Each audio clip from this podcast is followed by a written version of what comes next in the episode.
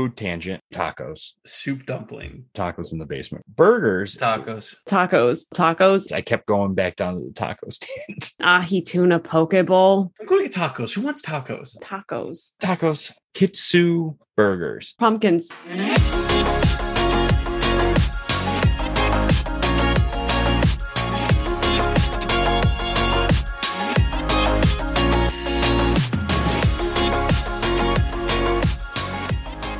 The information presented in this podcast is of a general nature and is intended for educational and entertainment purposes. While many of the people here have some form of mental health training, they are not your mental health professional. This podcast is not a replacement for mental or physical care or for the diagnosis of any mental health illness or condition. Hello. Thank you for joining us once again for the Guardians Mental Health Podcast. I'm one of your hosts, Joe. With me tonight is Matt. Hi. And if you are joining us for the first time, Guardians Mental Health is a 501c3 nonprofit focused on promoting mental health awareness throughout the gaming community. We strive to be a first step assisting individuals with gathering meaningful resources in a safe and inclusive atmosphere. Our podcast is another way to normalize talking about mental health and is a fusion of mental health topics and gaming. So please help us in welcoming our guest tonight, Nikki, aka Camilla Panda. Hey everyone. It's nice Whoa. to be here. Yes. It's fantastic having you. Thank you for uh, dealing with 18 minutes of rambling from Matt and I. It was fantastic. I, I loved it, and it's such an honor to meet you and have It's- you on with us. Yeah, it's it's nice to meet you. And Matt, it's nice to see you again. Absolutely. We had a lot of we had a lot of fun at PAX. It was a lot of fun. It's a good time. I it was my first ever PAX as a fair warning. I'd never been Was to a it PAX really? before. Okay, so in general, Yeah, in general. Like the, oh, I've volunteer for robotics competitions and I've done like the world championship and that's like thousands and thousands of people in a giant convention center, but everyone's focused on the competition. And then I guess the closest thing to a convent like a PAX that I've been to was New York Comic Con. okay. Oh, yeah. So I have a little bit of convention experience, but PAX is a whole separate beast compared to Comic Con. Because I guess because you know comics and cosplay are more the focus compared to the gaming and the technology and the streaming and all that stuff at PAX. Right. Very cool. And I so I know you you mentioned it to me, but I have the memory of a goldfish, so I apologize. What exactly do you do as far as like volunteering with robotics and stuff like that? So I right now I mentor a high school team of about we're gonna estimate 45 kids because my seniors last year graduated and the seniors Ah. the year before and because of COVID there wasn't as many kids joining the team and this year we were like oh yes we need to have tryouts again because we're gonna have a lot of kids joining us I'm like that's great to hear but at the same time that's a lot of new faces for me This Yeah, is so yeah. interesting to me. This is offered through outside of school is like a outside of you know school program or is this offered through the school it's an after school program. However, you don't have to be affiliated to a school to start a team. why wasn't this something when I went to school? I mean, we had like football, lacrosse, and field hockey, and that was like it. I would have signed up for a robotics team immediately because this sounds so cool to me. Oh, it's it's a lot of fun. So we build robots. Some some years they get up to like six feet tall. Um, they play the the point is to build a robot and then go compete in a competition, but it's not like battle bots where they're def- like fighting each other. Mm-hmm. your alliance partner so you have three robots on an alliance your alliance partner one match and the next match might be the team you're going against and then your opponent in a match three matches from now could be your partner so you don't want to destroy them you want to work together to then accomplish a goal whether it's getting balls into like a a goal of some sort stacking stuff up or just a Mhm. variety of different things so last 2020 was the last year there was like a formal like game. They just kind of repeated it for 2021. Mhm. It was sponsored by Star Wars Force for Change, which is the philanthropic part of Star Wars. Ooh, So it was all Star Wars themed. So you could hear like R2D2 and stuff on the field and Oh. everything. It was so much fun. the 30 second buzzer, you know, the alarm that sounds in the new Star Wars films Yes. for the second Death Star, that's the 30 second buzzer. it's amazing. Yeah, Luke, Luke, uh, Lucasfilm, Star Wars, Disney was just like, yeah, you can use this as the buzzer. It's fine. You can use stuff from the movies. It's great.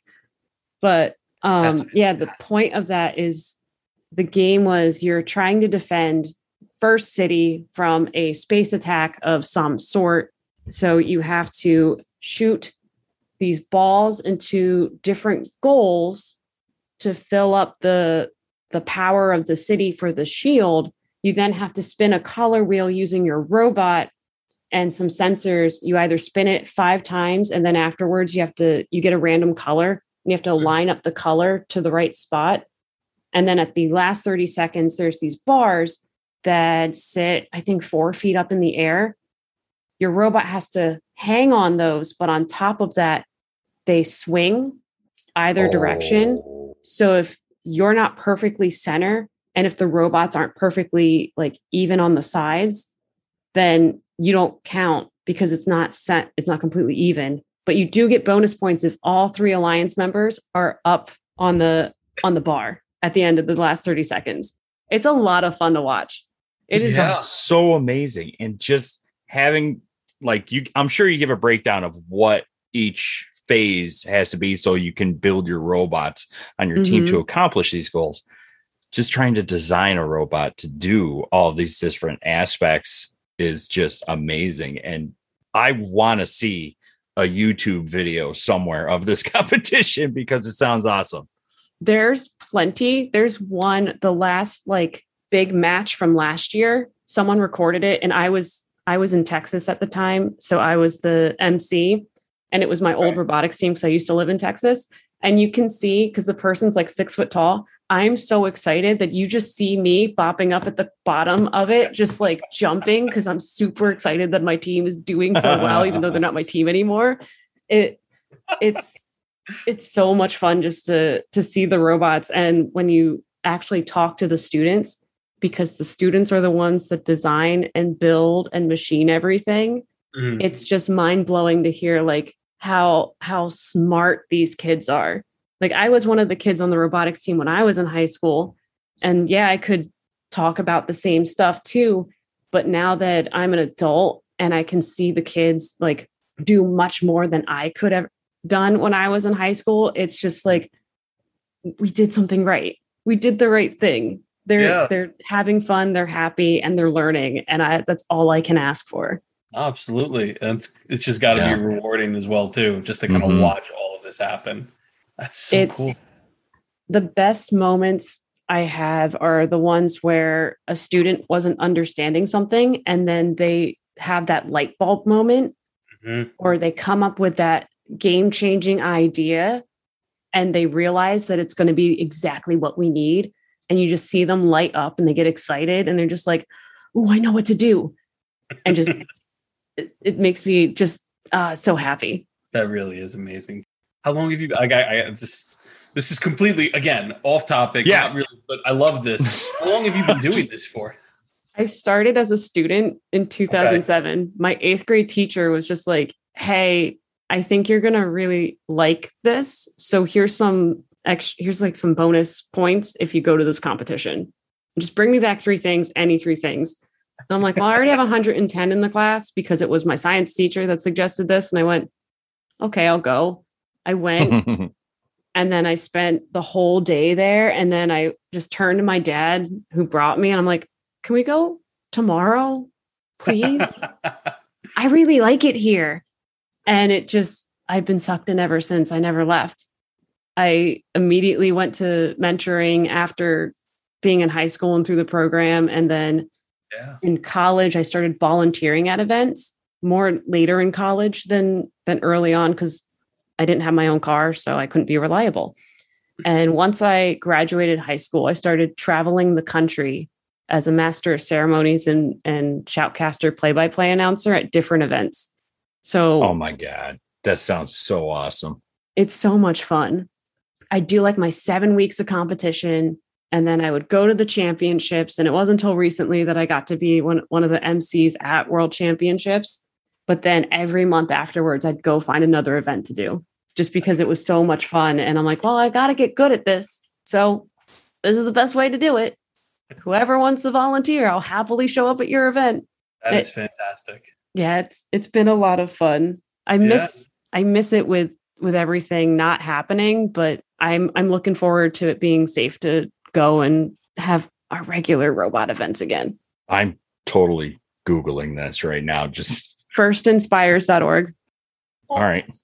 Anybody's interested in the chat, wants to look into these competitions, there's a great reel at the beginning uh, on the main page that shows just an overview of this. And it's so cool and completely off topic what we were talking about. But I'm so thankful for you to turn me on to this or turning all of us onto this because this is so awesome to see.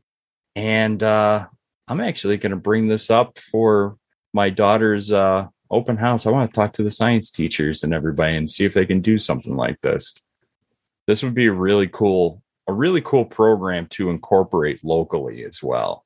Because I would hmm. love to see kids be inspired with building, u- utilizing technology to achieve common goals that they're sharing between each other in these kind of like fun, you know, easygoing kind of competitions where, you know, everybody's essentially a winner because everybody does is doing the same thing. I mean, everybody's building their own robots, inspiring each other for different things. And this is really cool.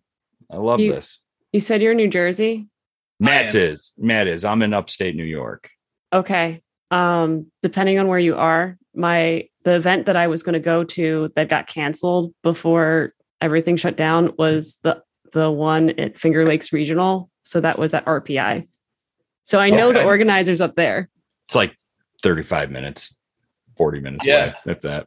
I can probably connect you to a local team if one doesn't already exist in your school district.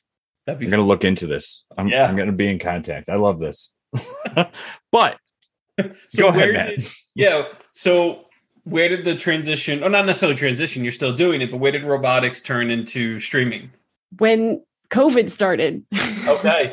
yeah. I I tried streaming when I was in college and it was really toxic and not great. And that's also when I was trying to do esports stuff, which same thing. So then I stopped. I got a I got a job, so I couldn't do anything else. I just kind of kept with the job thing. And when COVID had shut down shut stuff down, I sat at home, went, well, I don't know what to do. Play video games. All the stuff I do normally at this time is done. So I guess play games and wait. Yeah. My friend, who is a streamer on Twitch and also in robotics, she does St. Jude Play Live. So Okay. she had posted on Facebook, like, hey, it's about to be Play Live season. I know it's hard right now, but like just tune in, watch, and whatnot.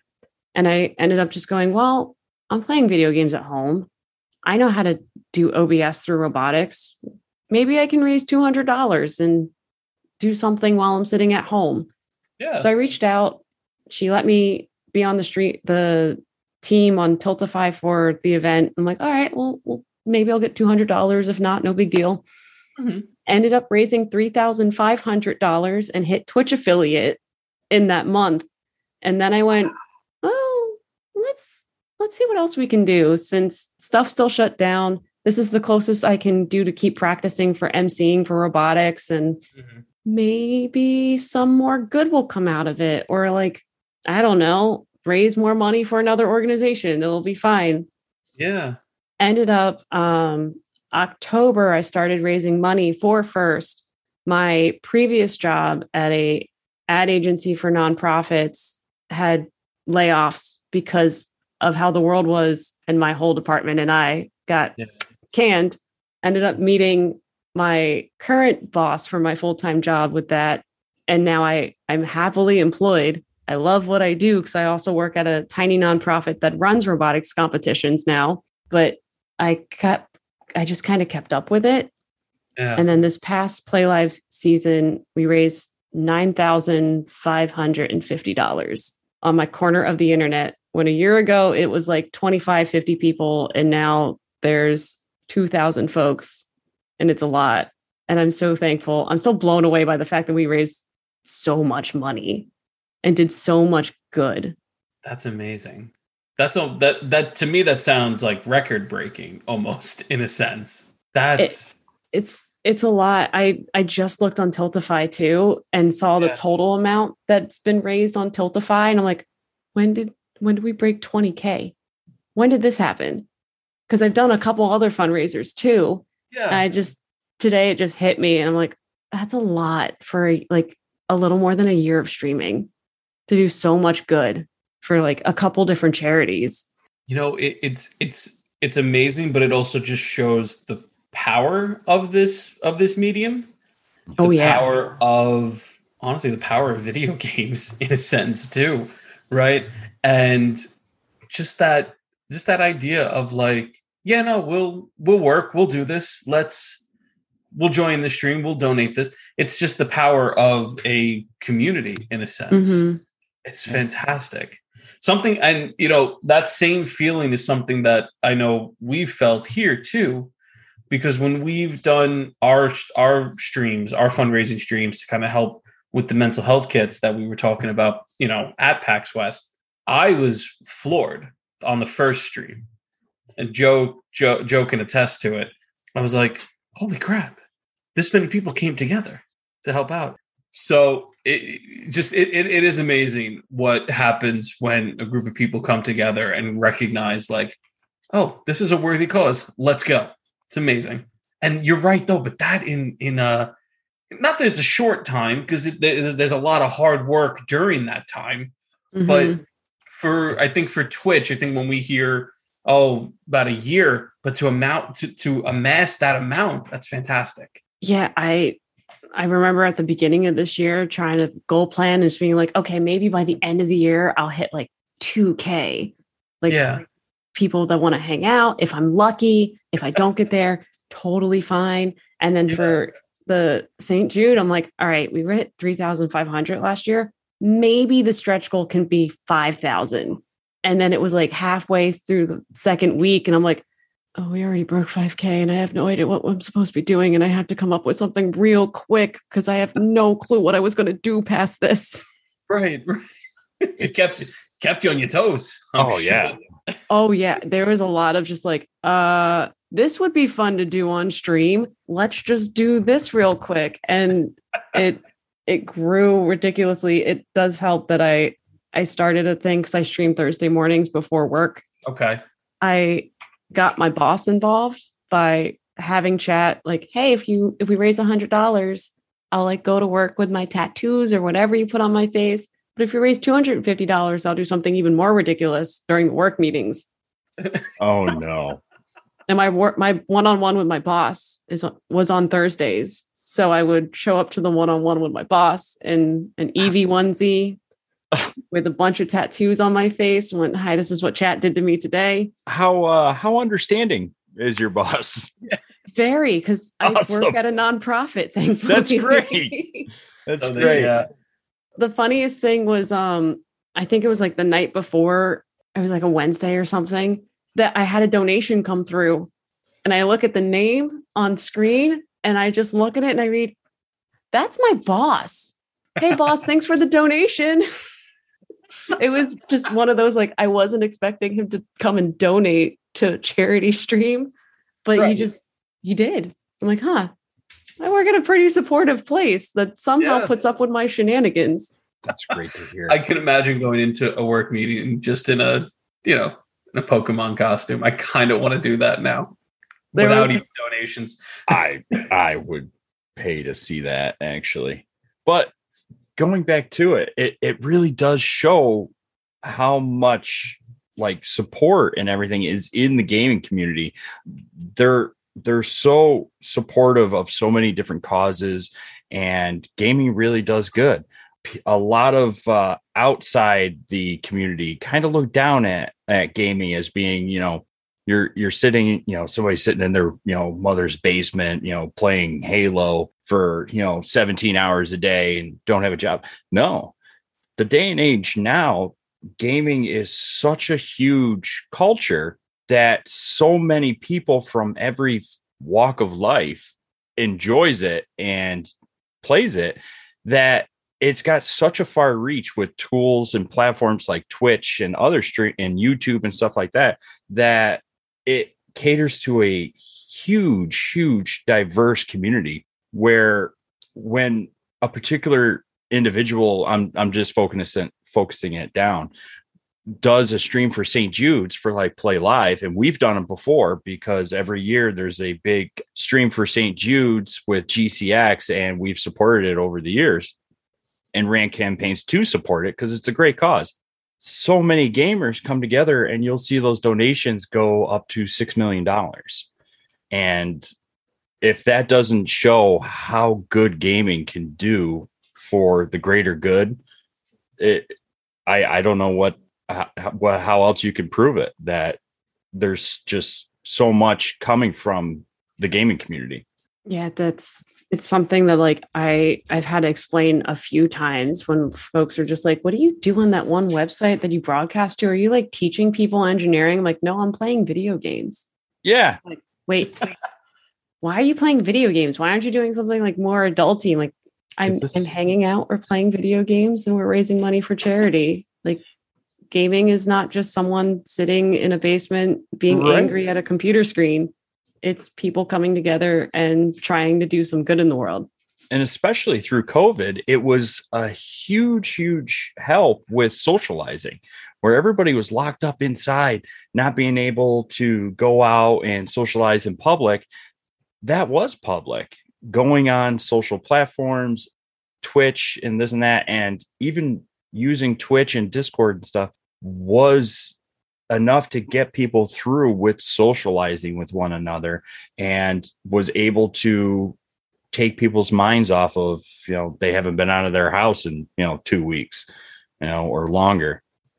What you know however however it goes but it, it's great when you create that safe atmosphere in your channel as well where you're playing games you're hanging out and you have your community come in viewers come in and it's just a very chill time where everybody could enjoy the same thing all together and it's it pays it forward it really does.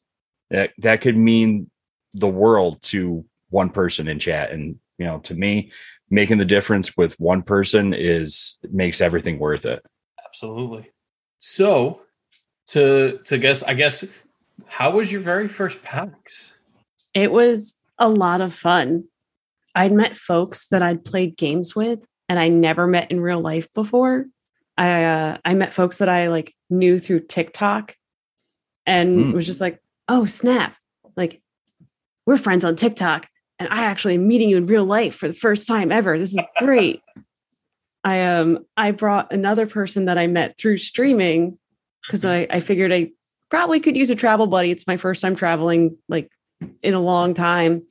And they had the same thing happen. They're like, huh, I met folks that I like knew through TikTok or I met folks that like I had played games with before, but never met in person. So it was so nice to see the like immediate. We went from being online friends and just as soon as we met in person, it's nothing had changed. It was really nice to also just socialize with people in mm-hmm. in real life like i had done like a little bit of hanging out with folks but this was my biggest like group of people I'd ever been around since everything got locked down. Yeah. So yeah, yeah. it was definitely really cool. It was also just nice to see because I didn't know there was nonprofits at PAX. That was a surprise to me. I'm just like, oh, oh, like there's more than games. Good. I can like do something different here and just hang out with the nonprofit folks here because that's what I'm really interested in. that I I can relate with that because the first time I went to PAX, it was the same feeling for me where there were organizations and groups there outside of indie developers, AAAs, and games and stuff. And PAX does an amazing job with providing a space for all these uh, groups and organizations called the Diversity Lounge. And mm-hmm. my first time in it was in Boston. And it was so overwhelming, but I enjoyed it so much. And it was amazing meeting people from Able Gamer and uh, the uh, actually A- Able Gamer really hit a chord with me. And then also the first time I met Barb from the Center of Suicide Awareness was at that one. And ever since then, me and her have had a relationship over all the years. So every time I see her, I get all giddy.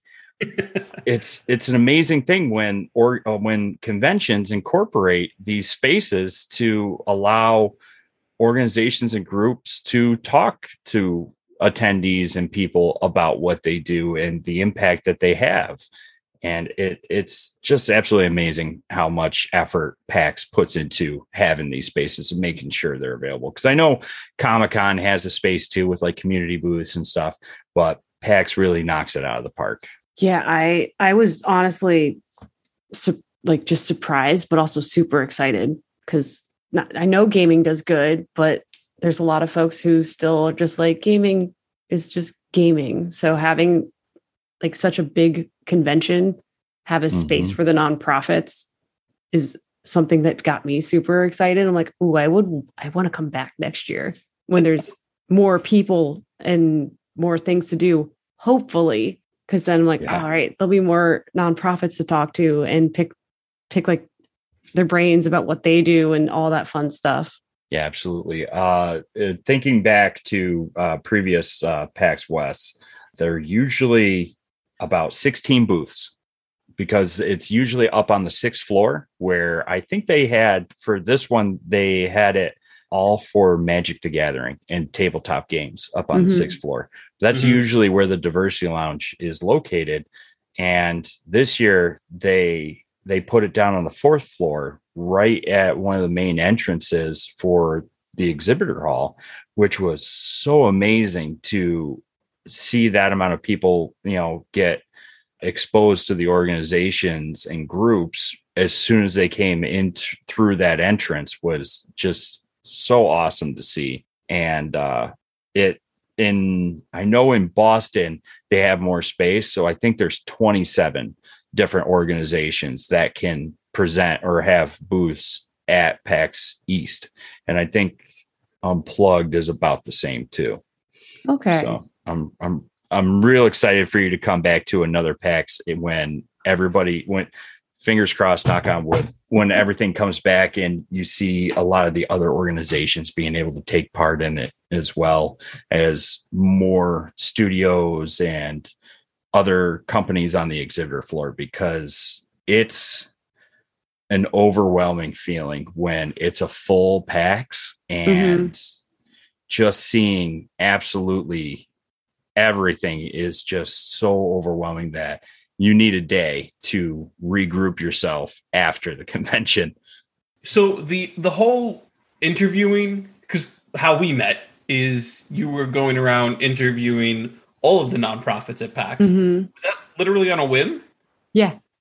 It's amazing. Oh, that's awesome. I I, I initially was just like, oh, like maybe I'll, because I got the content creator badge besides also being a panelist. So I'm like, what am I going to do with a content creator badge? I got to do something.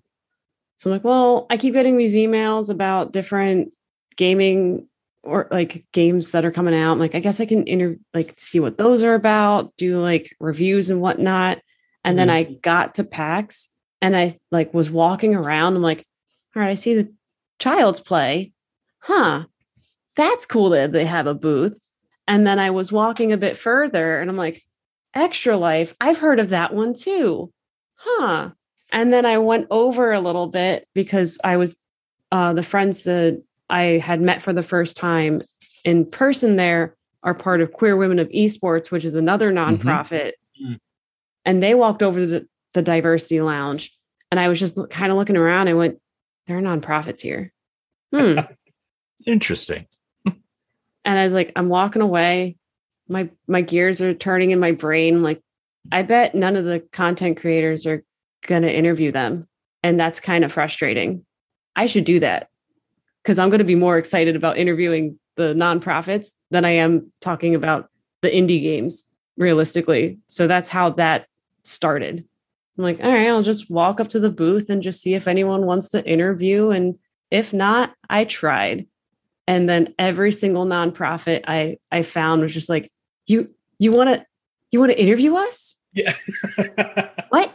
I'm like yeah. Why why not? It'd be great just to like for a quick like minute, two minute thing for TikTok. Just be like, hey, there's nonprofits at PAX.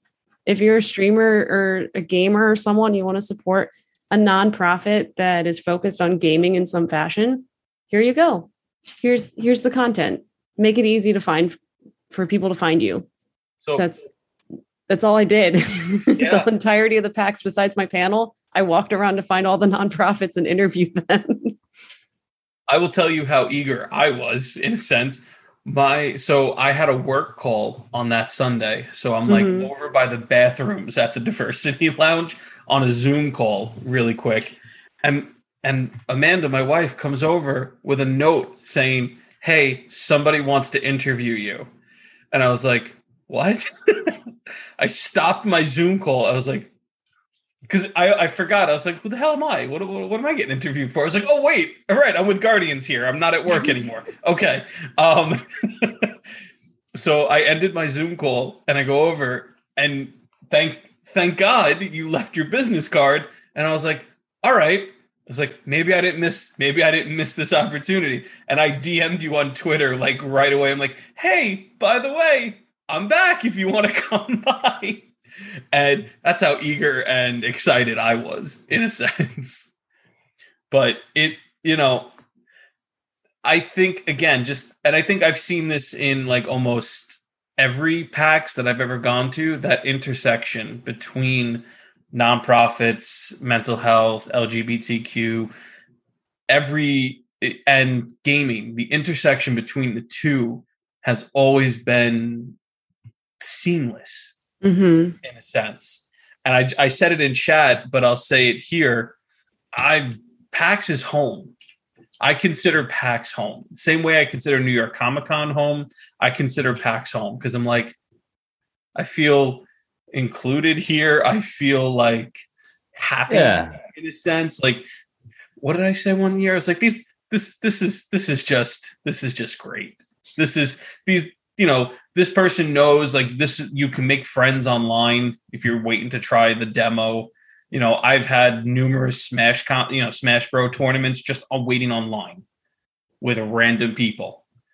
And it's just it, but the cross section between nonprofits and PAX has just been amazing. And for the first year finally you know i know joe's been doing it for a while but this was my first time being able to be a part of it in that scene, and it was just a ton of fun.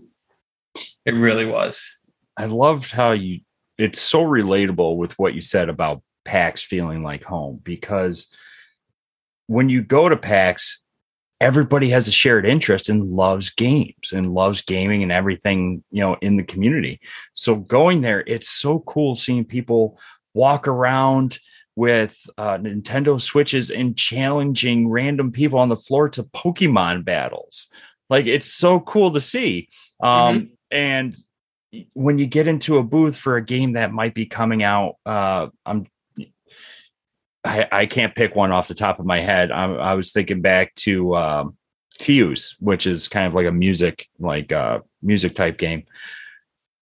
People, oh, yeah, it was a really big booth at East, yeah. and uh, it was so cool. But seeing people engage with that and seeing the common interest where you're in line waiting to try it, and you go, oh, "I wonder how this is," and the guy in front of you is like, "Oh, I tried it yesterday. It's so much fun when you do this," and it's that interaction between each other that is so just it gives you a warm feeling where you're you're not like Panda when she's trying to explain, like, uh, yeah, I play video games online, like, yeah, on on Twitch. You know, it's it's fun. You know, we all hang out and play video game. The people there understand that like man said they they understand they know what twitch is you know they what's your channel and they pop in and then you start meeting new friends new acquaintances and you you see some of the stream people that you kind of look up to it's just so amazing and just the exposure to new things as well that you never knew existed you know outside of your your gaming bubble where oh i've never i never knew this game would be that fun i you know what last year at boston we had a uh, a team member who came out to boston with me to help with the booth and on the second day he goes Joe, I'll be right back. I'll be back. Okay. He was gone for six hours. I texted him. I go, are, are you coming back? The room's closing, man. I have all your stuff here. You know, what do you want me to do with it? Which I'm totally, totally, uh, you know, I absolutely understand. Everybody should experience, you know, PAX and be on the floor and go enjoy it and spend time there and really take it in, you know, not spend the entire time behind a booth. I mean, that's where I'm comfortable, but I, I love, you know, having everybody who's helping go enjoy it as well. He comes back with like 10 minutes later after that message, he comes back with an armful of stuff. He entered into a Magic the Gathering tournament. and he ended up getting called and he goes, I had to go play. I didn't think I'd win. He won. and then he kept winning and he kept winning. He goes, I left my phone. It was over there. I never looked at it. I couldn't believe it. I go, That's great. I'm so excited for you why didn't you tell me? He goes, I thought you'd be mad. Absolutely not. That's... He goes, I brought you a player's mat. And I have it sitting over there. It's one of the PAX branded Magic the Gathering uh, mats that you can only get at PAX. It's like a special artwork. I mm. have it sitting over on another bookcase right here. And he goes, I brought you back something, this and that. I go, that's that's amazing. He goes, I made it to the second to the like the semifinal. Go, oh, that's wow. great. Who beat you? He goes, I got beat by an 11 year old girl. I go, You're kidding. He goes, No, she was good. I couldn't believe it. Her dad was there cheering her on. Her she played her whole life with her father and this and that. And he was, uh, you know, just just how he described the like how proud the dad was over there holding all of her stuff while she's playing and kind of looking That's over his shoulder like play that like oh, she's got this. Oh. oh, she's gonna win. And it, it was just so much fun just sharing in that just that moment with him that just makes me think that there's only one place that you can really get that same experience, and that's at PAX. And it's such a unique thing that I'm so happy to see come back around. And with COVID, I, I want to touch on this because this has been a topic on many articles that I mm-hmm. that I've been reading about PAX, and there was a big like scare with how it will be received with with COVID and everybody going, and they were kind of they were requiring everybody to go to uh, certain spots like queuing lines to uh, verify vaccination or show a negative test every 24 hours if they had multiple days. I could not be more happy the way that was executed and how everybody just went along with it without any arguments. I never saw any arguments any any negative you know uh, remarks about it. Everybody was very understanding and it went so smooth I, I I'm still a little taken back by it, and the numbers were still there for PAX, even though they they cut down how many people could go. I think the first day there was around three to four thousand that came in in attendance, and then it jumped up to I think sixteen thousand or so, right right in that ballpark, mm-hmm. and uh, everybody was just so comfortable with it. Everybody got a band, and it it just I think it made me feel more comfortable overall how well it was executed. And in Boston, before COVID, you know, right when it was ramping up, it was the last live live PAX event. They were clean machines. Everything was wiped down. The escalator, the handrails, like any surface was wiped down con- constantly, like within five to 10 minutes, like always going back over it and it made me feel comfortable as well. And I I think the way they executed PAX West and how it was received by the attendees and then the also the exhibitors that were there, it made them feel a lot more comfortable that they can uh, you can have a live convention if you take the proper precautions and you you really deliver it with care so I think PAX West is something that will end up happening. And I think using PAX West as kind of like a testing ground uh, to see if it would be doable or not, uh, I think it was received very well overall. I just, I thought it was amazing. I just wanted to, you know, touch on that. How, you know, Matt, how did you feel about it? I thought it was. I thought it went really well. I thought, I honestly thought it, it laid the groundwork for Yeah. hopefully for future events. Because I got com, we potentially have Comic Con coming up in uh October, October. and I was like, this is gonna lay somewhat of the of the foundation for it.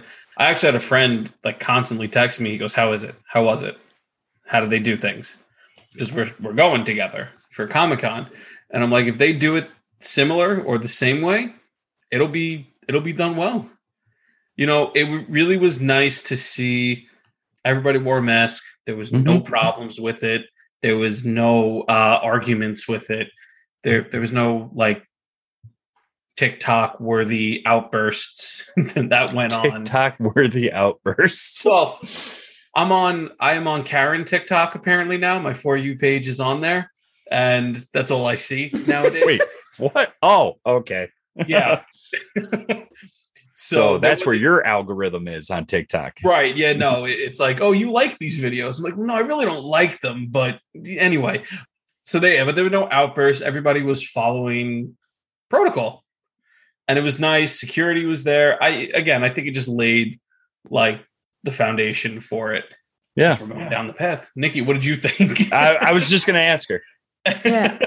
I I was really nervous going. Like I I really only gone because of the opportunity I was provided being on a panel. I'm like, well, I don't know when that's going to happen again, so I'm going to toughen up and I'm just going to go and I'll just keep my mask on, go outside to eat, like stay as far away from people as possible. But I saw the precautions being taken and the between the vaccine cards or negative test and then seeing how people were super respectful about the masking and everything and like staying appropriate distance and even like hanging out with the people that I knew when they were trying to figure out what to do afterwards they're just like okay does this does this restaurant require a vaccination card or or something? Because if it if they don't then we don't want to go. And I'm like oh this is the level of like being like careful about it that I I was very pleasantly surprised by. And one of the things right now that I'm doing, so I'm on the board of directors for a nonprofit that is focused on uh, robotics competitions in New Jersey, Eastern Pennsylvania, and Delaware. That's been an interesting conversation that we have to have is like, how do we Yeah. manage this, especially when it comes to dealing with kids, because kids under a certain age can't get vaccinated and all these other things. So I learned a lot from that perspective of like, oh, these things can happen as long as like everything's done in a very professional, very like meticulous manner. I think is the best way to put it. And it was it was also just nice to see. I think I think PAX West tweeted when it was over that 92% of the folks that went were vaccinated in the entirety of the convention. Yeah, it was right around there. It was it was high. Yeah, it was a lot of people. Yeah. And that's that's an amazing statistic. That's an amazing number. Mm-hmm. You kind of love to you love to see that in a sense. And again, I, I think respect was is, is the greatest word because everybody respected one another. And Mhm. again, it goes back to kind of the the feeling that PAX really gives. We're all here for the same reason. We all want to do this for the same reason. I've been saying I was itching for a convention, right? That and a concert, and I was able to do one. I, I will go to a concert eventually. you know, it, it is the respect factor. We want to do this again. This is what we have to do, and everybody did it, and it was Mhm. nice.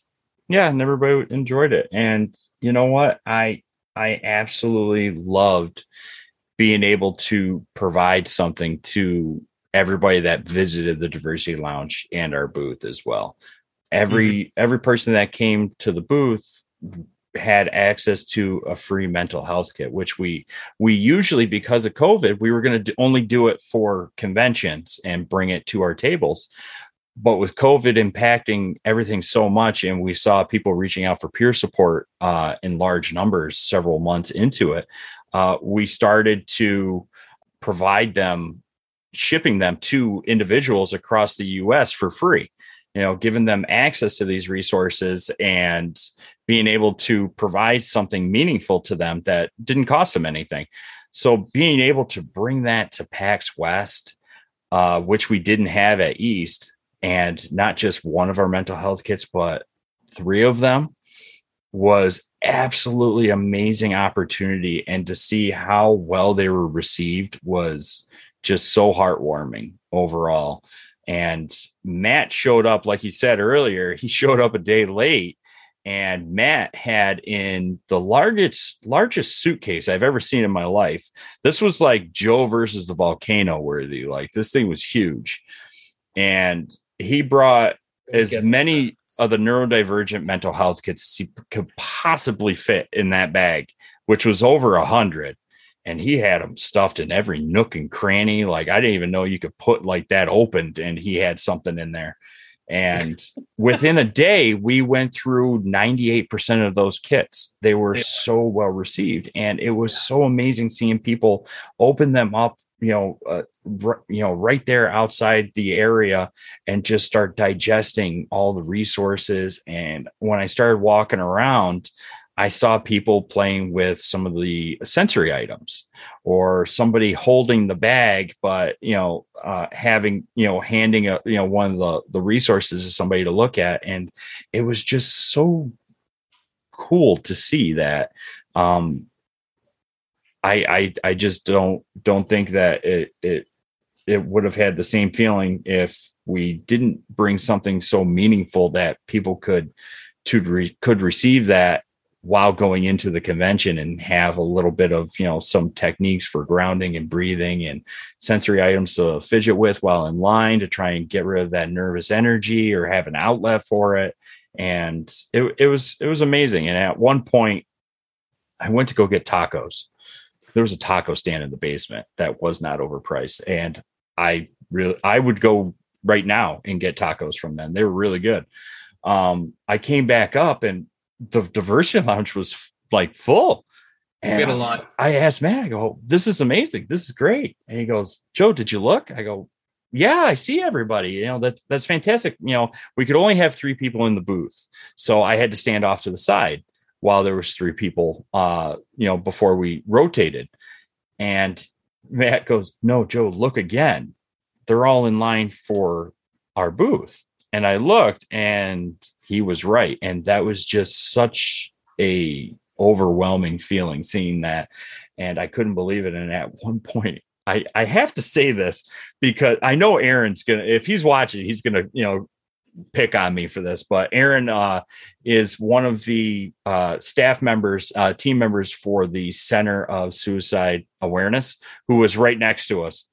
At one point during while we had a line, I could overhear them talking over there, and somebody walked up, and I heard Aaron walk up to them and go, "You know, if you have any questions or anything, I'd be happy to uh, answer them for you." And the individual goes, "Yeah." Uh, I was actually looking for the mental health kits and you could see his head drop and he goes that's actually guardian's mental health right there and he goes oh okay thank you and then came over to us and he looked at me like joe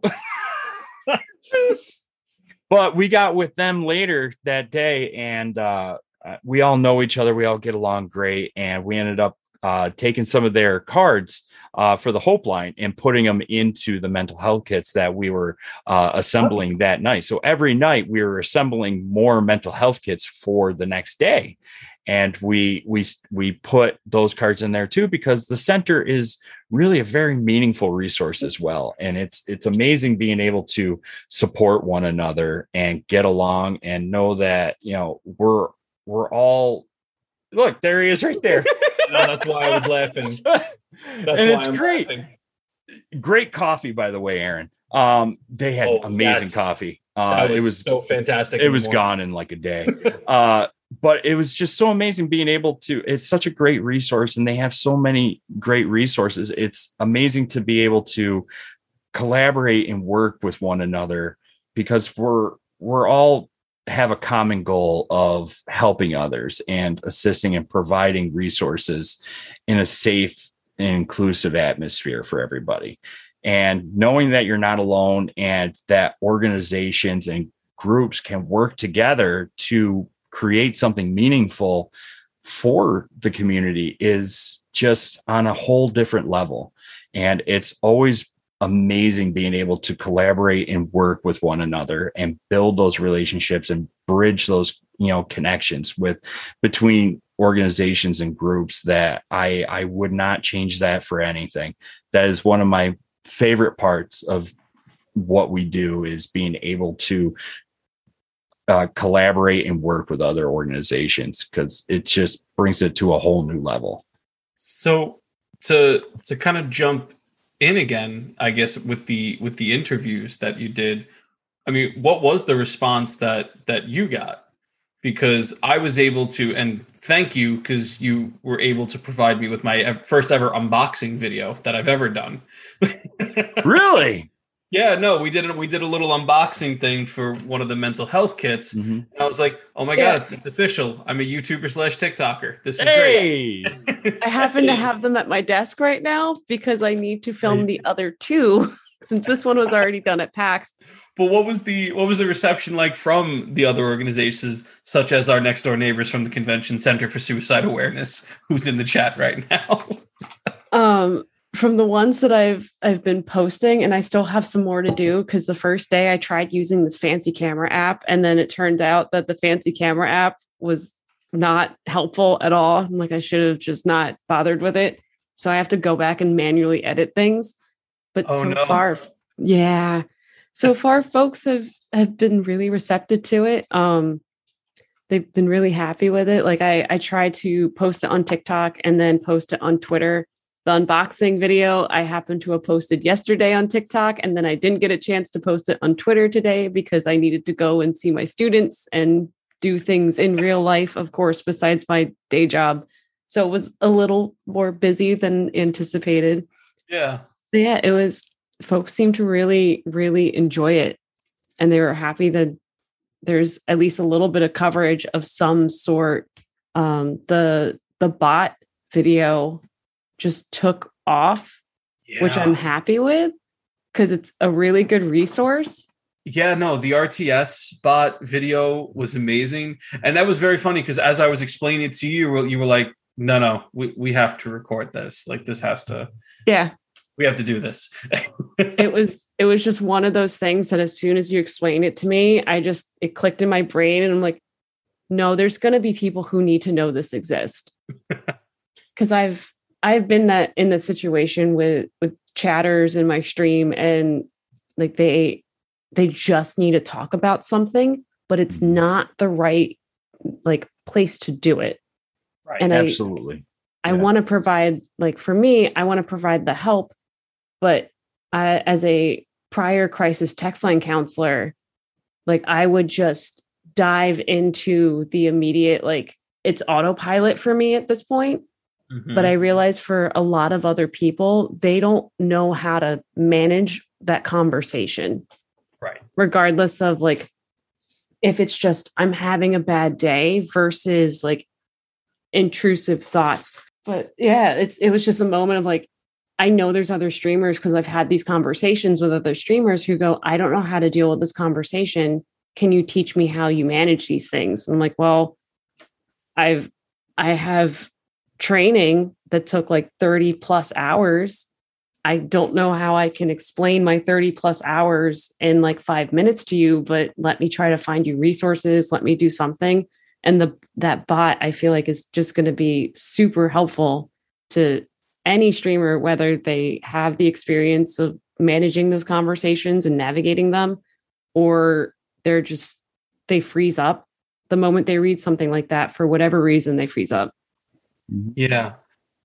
Or they end up a mod or the streamer themselves end up just kicking the person or muting them.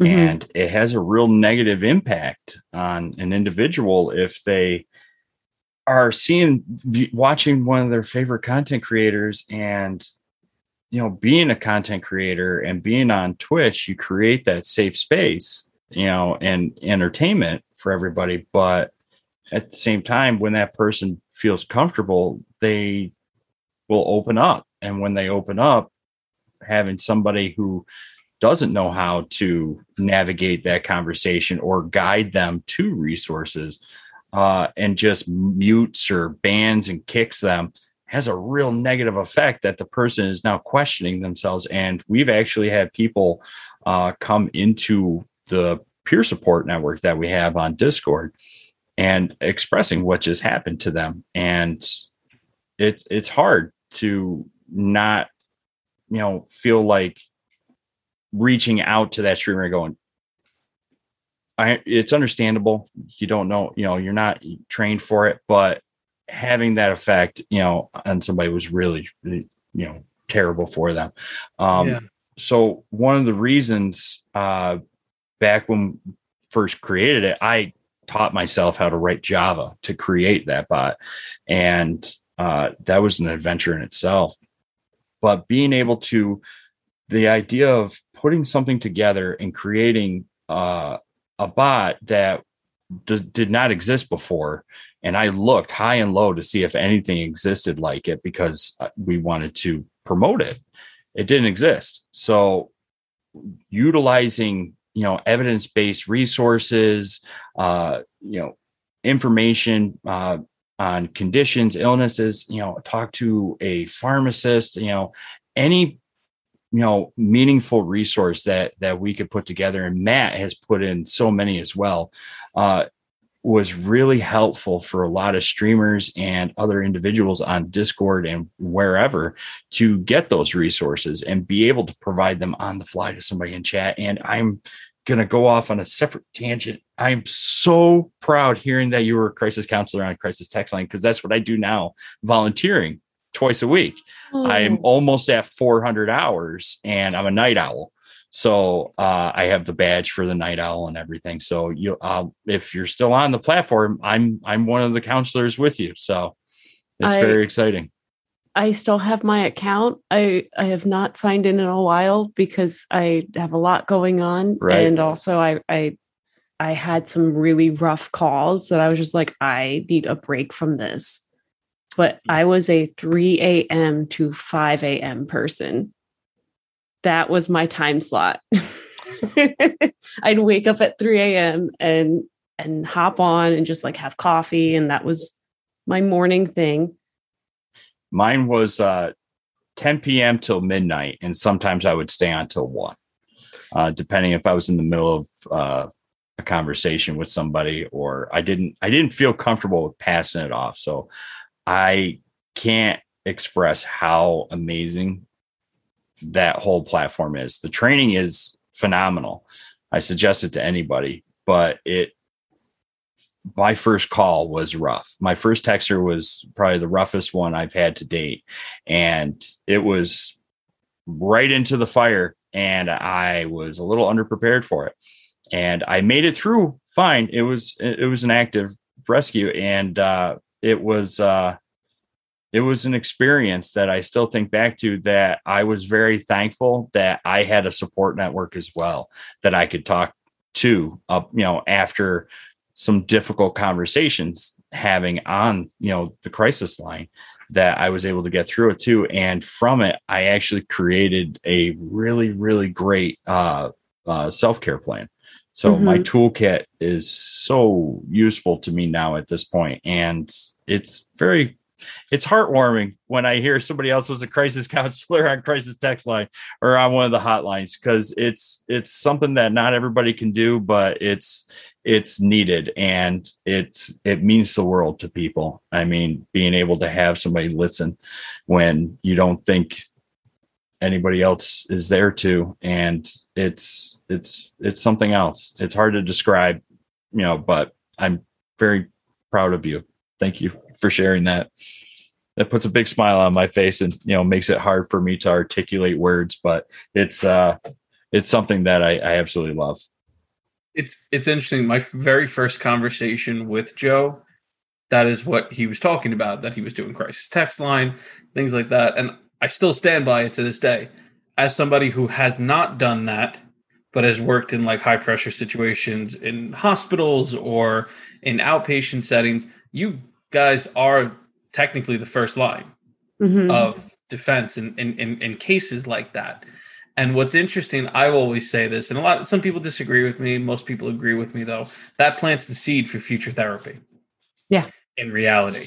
Because it, it plants the seed. If they had a good or positive and accepting experience from whether it was the you know suicide prevention hotline or crisis text line, that sets the seed for okay, maybe somebody else can understand, or maybe somebody else can listen and talk and express. So it's it's very it's it's it's awesome to hear it too, even from my end as somebody who's never done it, but usually who gets patients or people after they've reached out to crisis text line.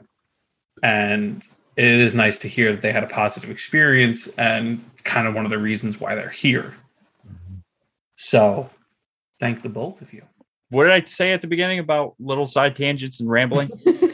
yeah, that's totally uh, on par.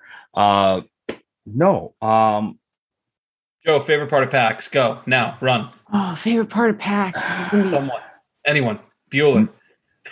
I have. I think I have to say, uh, being on a panel for the first time, as cool as it was to meet people and like hang out with people, the fact that I was on a esports panel was That's awesome. wild. In my like, I've done panels in like smaller circumstances to robotic students about being a woman in STEM, about like I think web development and stuff because teaching and all that, or um, how to do fundraising because I, I have a fancy piece of paper that says I can run a nonprofit because I went through the program that Mhm. I'd learned all those skills for. But like to to have gone to college to make video games, to not have ended up in video games, and then be at a panel on, at PAX about esports and how um fo- non like cisgendered white men so pretty much anyone but that is going to eventually become like a main character and how we or gaming companies or people who just play video games can support women lgbtqia plus and uh, poc folks in esports to get them to a point where like we can exist and not face harassment is great it Mhm. was so like i was super nervous at first and then i like said there was one question directed to me and i just looked out and i just stopped like i ended the sentence and seeing folks just like yeah that makes a lot of sense. And like i feel like i had the sense of validation like i do know what i'm talking about. And i sat here and had this mild case of imposter syndrome because like most folks don't realize how much I love esports and Mhm. like Valorant legal I I still don't play League of Legends because that was the game I wanted to go pro in and that was just not a great experience. But like League of Legends my folks have seen me play Pokemon Unite and I think they get the idea of how I am at League of Leg- Legends though but like oh it, it was just so exciting. That part was just the the wildest part for me. I'm like huh i can i did the thing and i was super nervous about it and it went great apparently. And i just i never thought like i'd, I'd end up on a panel at pax for some reason i was just like yeah that's not going to happen and then it did. I'm like surprised myself. So awesome. it's making me excited just like it's radiating through the screen like just seeing how excited you're you you just got you know describing that it was is amazing. And that is a hell of a hell of an accomplishment right there. Like that's that's absolutely amazing to to be on a panel at PAX and especially in esports which is a huge huge topic as well and I'm sorry I could not be there for that one because I I want to see it and I wish they streamed it. Um, Matt, what about you? Yeah, one of the things, and f- for the most part, I didn't really leave the booth. But one of the things that I enjoyed, and I guess this is half self promo, but also half of that's that kind of what you were saying about um oh my god this this i am we are doing the right thing. This is working. I i know what i'm doing kind of feeling when people open the kits. So when we had that line for the Mhm. mental health kits, people would go behind the line and start opening them up right then and there, which I loved. Oh, And people were pulling things out, like the coloring books, or if there was like a you know certain thing within within like the the neurodiversity kit, and people were coming back and saying like for the to write love on her arms kit, like this coloring book is beautiful. Like that, I was like, okay, this just made it. This this this made this this this this was just perfect, right? And again, it hits on that because there always is that imposter syndrome. I think uh, effect where it's like, "Oh, I don't know what the hell I'm doing. I, I'm a I'm a schmuck from New York, New Jersey. What am I talking about? And it's like, oh no, wait, they like that grounding technique. I wrote that grounding technique. Oh, okay. I know what I'm doing. I'm supposed to be doing this. Okay, cool. And um I think for me that was like one of the, there was like a circle at one point of people just opening the kits and I was like, oh, this is beautiful. and it was also kind of fun to do it with my wife. I'm not gonna lie. She's a hoot. She- Amanda's great. no, she is. She is. She's insane, but I love her. I put, I, a, I put a ring on it. you know, I, I put a ring on it. nice. Uh, for me, there was actually a couple things that really stood out to me as my favorite parts. One of the more entertaining, it was hard work, but it was entertaining to me. Um, Dr. Tony Bean, uh, we're partnered with another organization, uh, Geek Therapeutics. They were there with a booth on the main exhibitor floor selling uh, geek uh, related items and stuff like that. They had amazing dice, uh, uh, journals. They had their books there. They had it was a great booth. Uh, I met Tony in person for the second time. I haven't seen him in over a year. It was great seeing him. I helped him bring the dice to the booth, and he. I went to his, you know, up to his room, which was the farthest hotel from the actual convention center and he had these cases these giant pelican cases that must have weighed at least 60 70 pounds each i had two of them and then he had hand sanitizer on top of it and we stacked them on top And we went down to the loading zone got those and put them on top and they weighed 40 pounds. So these two things weighed over 100 pounds and i'm trying to roll them downstairs up sidewalks up two flights uh two sets of stairs into the convention hall and then up four sets of escalators and then across the entire length of the exhibitor hall to get to his booth to put him there. By the time I got there, I was ready to die. And that actually I had a lot of fun with that experience, but that that's just me. The other one is just taking in the atmosphere. I love quietly just by myself just walking the floor, seeing people's excitement, seeing people engaged, I, I really, I, I, I'm a watcher. I, I love to see people be excited for gaming and, you know, share that with people that they've never met before, you know, and it's, it's really a different experience to see that and be proud of it. Another main thing that got, uh, one of our other staff members, he's actually our design lead, Joe, got him choked up was a. I bet Joe. you did yeah great Pretty sure. yes you did yeah you did Yeah. uh, that was the first interview i saw uh, me and joe were in the booth and a woman walked up to the side of the booth and she was standing kind of off to the side and i greeted her and she came up and goes actually uh, my daughter and her friend were came to your booth before going into the uh, convention. I go, well, that's fantastic. You know, thank you for, you know, coming by and everything. She goes, no, you, you don't understand. Because of them coming to your booth and who they talk to in the conversation and the mental health kit, and they were able to enjoy the convention more because of it. And I go, nah, I was skeptical. She goes, no, I, I'm dead serious. And she started to give examples and shared more with us. She goes, I've never seen her that comfortable in this kind of setting where was, she was very overwhelmed and nervous and everything.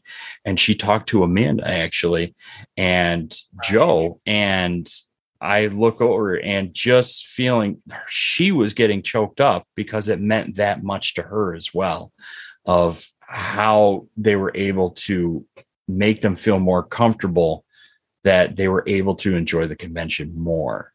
And I, Joe overheard it and I heard him getting all choked up and it, it made a big impact, you know, seeing that what the interactions we have with people have a lasting effect and can make people feel more comfortable and you know enjoy things. You know it, it was that that really hit me uh and i really like that a lot you know. Makes it all worth it. Even if i've always you know thought even if we make a difference in one person's you know daily life uh it's all worth it you know it, absolutely 100% and that's where I'll leave that. And tacos. The tacos in the basement were really good too. I had to bring that back around. I got a thing, you know, with tacos. You got a thing for tacos. I do. I do. Yeah. It's a weird obsession. Somebody like somebody in chat uh just shared that they got, you know, a kit this week. And just hearing how excited people get for getting something and then how much they sh- you know they share that on socials it's very heartwarming to all of us for what we do. I mean, none of us collect a paycheck. We do it because we believe in the mission we set out for, and everything goes into the programs that we have, um, whether it be the uh, the RTS bot, the mental health kits, and we love collaborating with other other organizations to create, uh, you know, specifically focused mental health kits to support an underrepresented uh, part of the community uh, with resources and meaningful things. And it's just so amazing to see the reception of those. And like Matt said, we put them all together ourselves, and we have team members all over the US that take turns actually having everything, you know, sent to them and they'll fulfill 50 to 100 kits and we'll rotate so not you know one person's overwhelmed with doing too many at once. I took it on on myself to do a big bulk of them because Matt was moving, so I didn't want to overwhelm him just just yet. So uh, now he's settled in, so I can't wait to send a lot of. Stuff. Oh no, I'm not house. settled in. I don't know what you're talking about. Oh, I heard you There's got a closet one empty. more box that's like out in the garage, and I yeah. really oh yeah yeah unpack that like every day this week. Yeah. I have to take one item out at a time. Mm-hmm. Mm-hmm. Yep. No, no I'm ready. Yeah. We're ready. Okay. Uh this has been great. Like I said, we will ramble all night long. Um, and we don't want to keep you too too long. I don't want anybody turning into a pumpkin or anything. it is the season for pumpkins, so it's fine. It I am so excited. Uh, I did lose my glass slipper, unfortunately. So what? The reference to Cinderella. The thing I I didn't get the other reference. I got it. Thank you.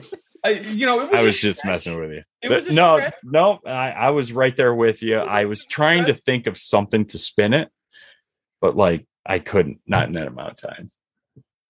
but your- now I'm got a mental picture of you with you know glass slippers on. So listen, you know, it happens sometimes. Anyway, where can where can people find where can people find you? Where can people find your Twitch, Twitter, TikTok? Please plug away. Okay, every every account is Camilla Panda, with the exception of no, I think it is also on YouTube, but I don't have like the fancy pants link yet. That's just says like youtube.com slash Camilla Panda. It's like youtube.com slash YQV7 blah blah blah blah blah, whatever it is. So I yeah, you can find me on Twitch. Um I'm I'm in chat right now, and then I have all the links on my Twitch account if folks do want to follow me. Perfect. Perfect. And we will add it to uh no we'll add it to the show notes when we put it live and we will link it on Twitter as well too. But thank you so much for joining. We greatly appreciate it. especially last minute. Yes. So thank you, thank you.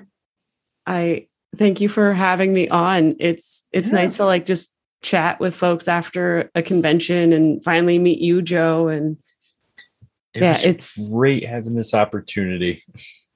yeah, it's it's been really nice. On that note, where did I put plugs? There they are. Okay. Thank you all for listening to the Guardians Mental Health Podcast. If you can, please leave us a review on iTunes, Podbean, or wherever you listen to your podcast. It helps spread the podcast to others who may not have heard of us. Keep up to date with everything that we're doing over at guardiansmentalhealth.org and follow us on Twitter at guardiansmh. Feel free to join our partner Discord server at discord.gg slash guardiansmh. This week, actually, I think today everything started. We have been nominated by the Game Hers for Most Inclusive Organization. So please, if you can, I'm going to put it in chat, but I'm also going to say it out loud. Go to thegamehers.com slash vote hashtag esports. We are under the esports category, but it's for most inclusive organization. If you enjoy what we do, if you like what we do, it's just it's been a pleasure and we're honored to actually be nominated. But if you enjoy what we do, please go and vote for us as well. Please help us keep the lights on here or kind of just keep running our Discord and keep these mental health kits free. Feel free to donate over at tiltify.com slash guardiansmh. And if you want some really cool merch, like I'm wearing here, go to highscorestees.com slash guardians mental health and you will see a full line, a full collection of cool shirts, hats, mugs, things to put cold beverages in. It's really good stuff. And you know what? It it's so cool you brought up the Game Hers because uh that's really thanks to our stream ambassadors Yeah. and everybody that works with us. Uh it's it's actually been amazing and it's thanks to all of them that we were nominated for something like this and it's it really shows that it's really a group effort in you know having that inclusive safe space for everyone. And uh it's really an honor just to be nominated for something. It really it took me back. Uh, i was very uh surprised by it. And uh it, i think it's really cool. Camilla thank you so much for hanging out with us coming to chat. Please uh after new york city comic-con we would love to connect with you again. Uh i'm sure we'll see you there. And we would love to have you back on because i'd love to have that conversation I will happily come back onto a podcast here any day. You guys are an awesome organization. So I I'm happy just to like be supportive in whatever way I possibly can. There's also much. a rumor that Joe's going to buy lunch for us at New York Comic Con. That's kind of what I just heard, though. I'm just saying. Yes. Yes. I will buy lunch. I'll buy lunch for us.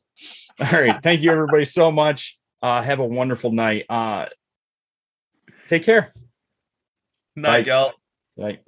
Okay, thanks. Bye. Bye.